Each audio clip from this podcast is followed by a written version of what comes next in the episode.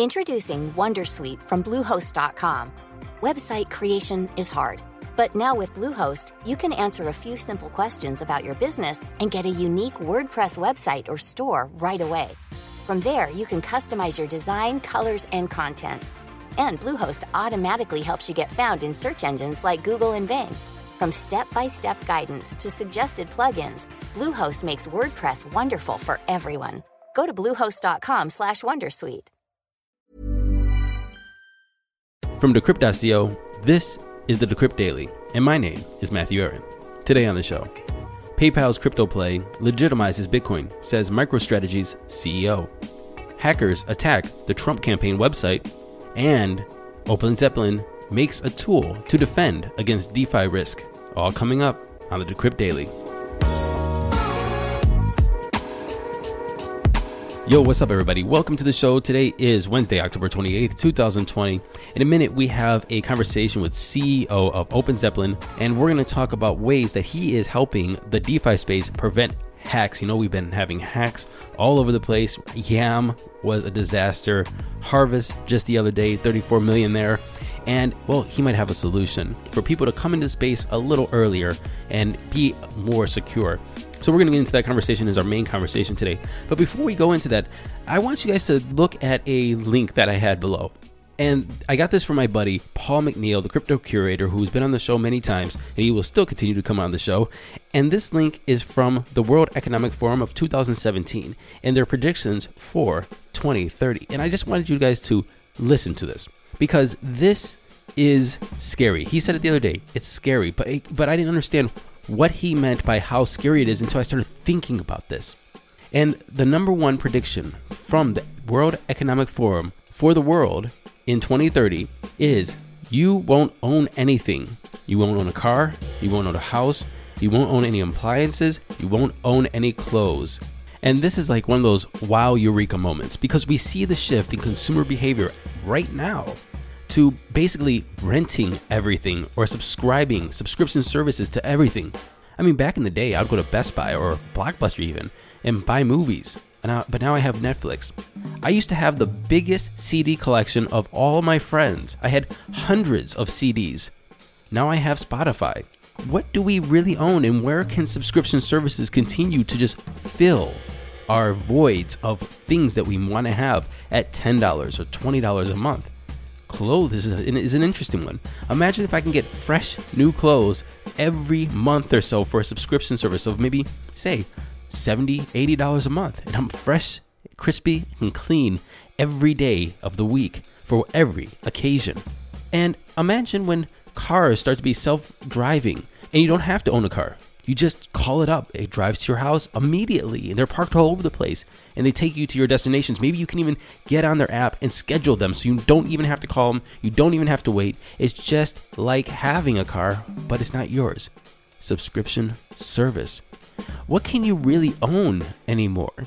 I mean, you can have cash, you can have gold.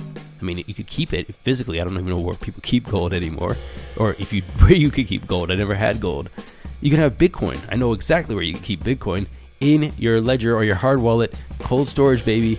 Do not keep it on exchanges. There's my security 411 for this episode. Not on exchanges. And real estate ish, right? You can own real estate ish. And I say ish because if you don't pay your taxes, you don't pay your HOA fees, they can take your property away.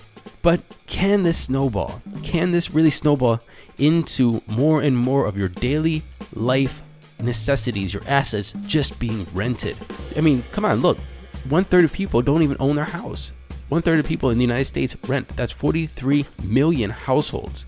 I didn't own furniture until the last couple years because I always rented and I rented at places that were fully furnished. And only till I bought some real estate did I start putting furniture in it. So, this concept of not owning anything by the year 2030 is very interesting. And I would love everybody to read the article that's linked in the show notes, do a deep kind of thought experiment of what that could look like, and think about the things that you don't own right now that you used to own. Like I said, movies, music. I mean, my pictures are in the cloud. on my Apple devices. I don't have a physical picture anymore. My whereabouts are owned by somebody else. Somebody knows by my Apple Watch, by my computer, by my phone, by my car, even that my GPS is somewhere and they know where I am. I can't even hide from anybody. And like I said, my real estate ish is not completely owned by me, but it is if I keep paying my taxes and my HOA fees. So do a deep dive and then juxtapose that to the importance of, say, owning your private keys, keeping your crypto safe and secure in your own possession, and the power of that, the power of owning, say, an asset, gold, cash, Bitcoin, and the power that could be taken away if everything goes, say, digital, or we use services that give you Bitcoin but are just kind of like IOUs or custodial. So, deep dive with this one. I thought it was very interesting. And now, after a five minute intro rant, let's take a look at those crypto prices. Go. Money talk. And I'm recording this at 2:30 Eastern Standard Time. And for all of you guys that says that Bitcoin and cryptocurrency do not follow the stock markets and they're independent and they're BS, yo. Come on. The stock market is falling and so is the crypto market. Bitcoin is at $13,185.95, down 3.65% from yesterday. Ethereum 384.60, down 5.9% from yesterday. Litecoin 55.59, down 4.45% from yesterday. Chainlink 1146, down 7.3% from yesterday. And XRP 24.6 cents, down 3% from yesterday. Total market cap for all of cryptocurrency is $392.2 billion with the BTC dominance of 62.2%. Yowzers, today hurt. Do not panic because of a big pullback. We are still at $13,000, y'all. But also, don't say that this doesn't follow the stock market. It follows it. I have not seen it once not be correlated with ups and downs of the stock market. And coming up is our conversation with Demian Brener, CEO of Open Zeppelin, talking about his solutions to make DeFi more secure. Hi, Matthew. How are you? I'm very good. Thank you very much, sir. So yesterday we put out an article. Open Zeppelin ships a tool to defend against Ethereum DeFi risk. You know what? There has been hacks in DeFi quite a bit lately, especially when we're talking about Harvest the other day, $34 million hacked because of they say it's a bug. They said it was a problem. Can you tell me one a little bit about the hacks that have been happening and then go into what Open Zeppelin can do to prevent this? Perfect. So in the end, DeFi and, and crypto in general is code that powers real money. So when you have a problem with the code, then money is siphoned and there's a problem. In particular, what happened with um, Harvest was that the attacker used the flash loan to manipulate price, was able to siphon money out of a Harvest vault. This is not an unknown attack. This is something that happened previously. It was pretty similar to what happened to bZx protocol a couple of months ago. Security is a big problem, especially when there's money involved. And our approach at Open Zeppelin, our, our mission is to protect the open economy. So everything we do with our products and services are targeted to facilitating developers' lives, but building with already security best practices built in. Okay, so I see that this is a, a free software that is going to automate this process. Can you tell me a little bit about how that works and how, how can you know that a I guess my question is when I see free software, I always think like there's always going to be a paid version or a version that's going to be better. How do you automate DeFi? How do you automate auditing? How do you automate security? Yeah. So Defender is a Open Zeppelin Defender is the first security operations platform for Ethereum. Security as a whole, in, like we, we take a very comprehensive approach to security that involves different aspects for building, inspecting, and managing your code. We don't think that the way you scale security is by scaling the number of auditors looking at code and looking at smart contracts, but uh, you know, building with the right um, security best practices. In that respect, we built like four years ago the most popular library for smart contract development called Open Zeppelin Contracts. Open Zeppelin Contracts provides reusable and vetted smart contract modules that projects can use to build their own applications. Over 2 million do- downloads, so it's very popular. Then we conduct security audits to many of the big names in the industry Compound, Coinbase, Aave, Uniswap. And through all these experiences, we learned that there's no comprehensive solution. There's no way to automate security, but there are ways to build with security best practices. That's what we're doing with Defender. That's our next step. Free on testnet right now mainnet usage uh, has a paid version. So, if I'm getting this right, this is basically a template, a, a, smart contract template that's been audited that people could just basically plug and play to build their DeFi or smart contracts with. That's the Open Zeppelin contracts library, which we launched four years ago. That's hugely popular. Open Zeppelin builds on top of that and provides you not only the tools to build stuff, but also the infrastructure to manage it. For example, how do you change a parameter in a smart contract? How do you upgrade a smart contract? How do you send, send secure transactions to your smart contracts? How do you access security best practice? Everything that involves, especially beyond once a project got is released to mainnet. Okay, so I'm still a little confused. Then what is Defender? Open Zeppelin Defender is a security operations platform for developers to be able to build on top of that using security best practices. Okay, so I, I, I, that makes no sense to anybody that doesn't do this. What does that mean? Does that mean that it's a template? Does it mean that's a list of checklists? Does it mean like what is it? My my wife give me a grocery list to the store, and you just put that in and go, "Hey, I, I did I get the eggs? I got the eggs." What does that mean? That's a good question. So, in particular, what it is today, it's it looks like a software as a service product where you log in. There's a really nice user interface, very seamless, where you can upload your smart contracts. By uploading smart contracts, it's not that you're giving access to Open Zeppelin Defender, but you are you can use your own multi-sig wallets and you host and you own your own private keys. But you just upload the contracts and you're able to manage them through a really nice user interface. You're able to create automated tasks on top of that. So you can also think of it like a, a even though it's not a direct analogy, but like an AWS for smart contracts. Okay, I understood. Understood. So, what does this mean for the future of DeFi and smart contracts? Do we do you think that if people like Yam, Harvest, you know, switch to you know using you know Open Zeppelin and Defender to you know manage their smart contracts, we we can just eliminate hacks altogether. Um, so, if we look at the more mature projects in the space, they don't have as much security problems or vulnerabilities as the new ones and that that's because they have more experience more learnings more resourcing and more infrastructure built.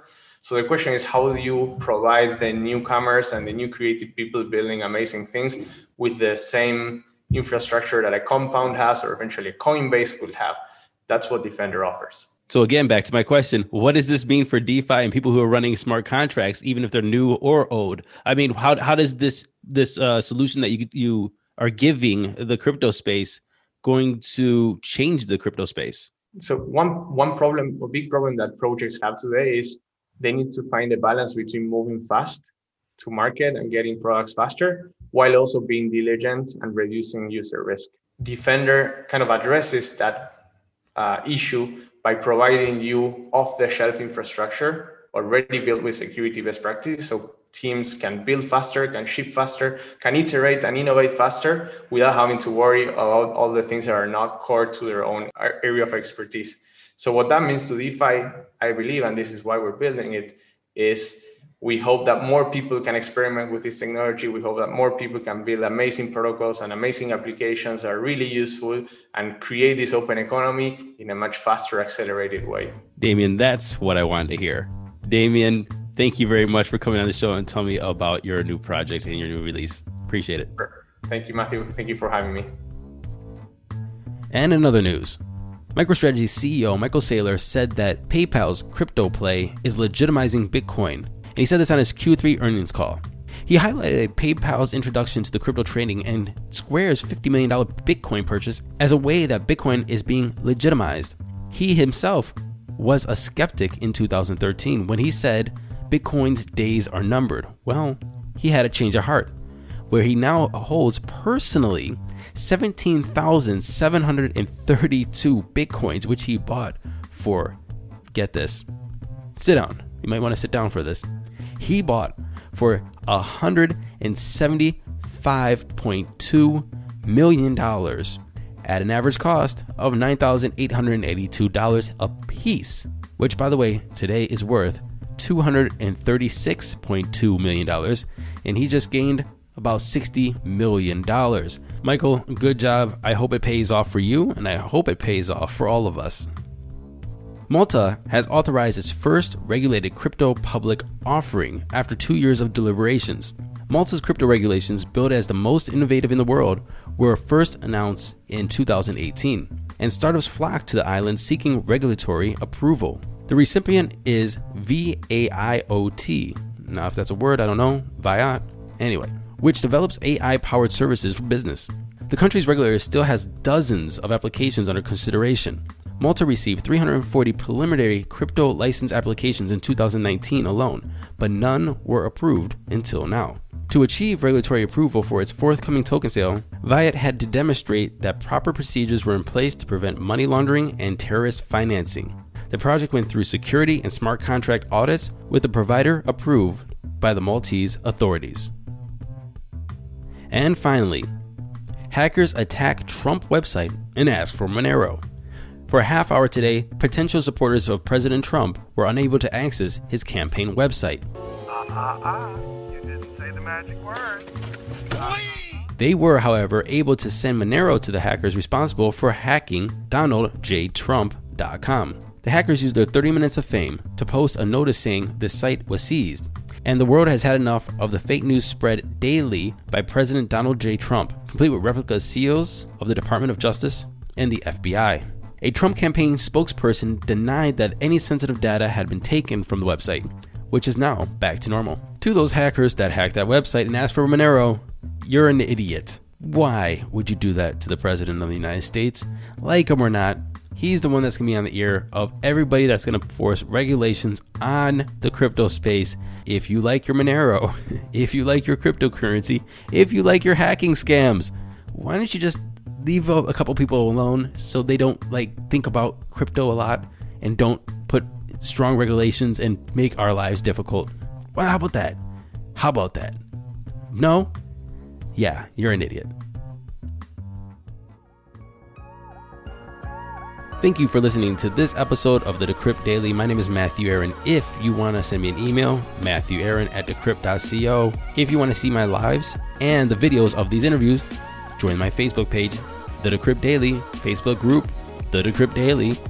And don't forget, wherever you're listening to this, make sure you're subscribed, like, share, and leave us a comment. It helps us stay visible. Thank you very much, and I will see you tomorrow. Happy hodling, everyone.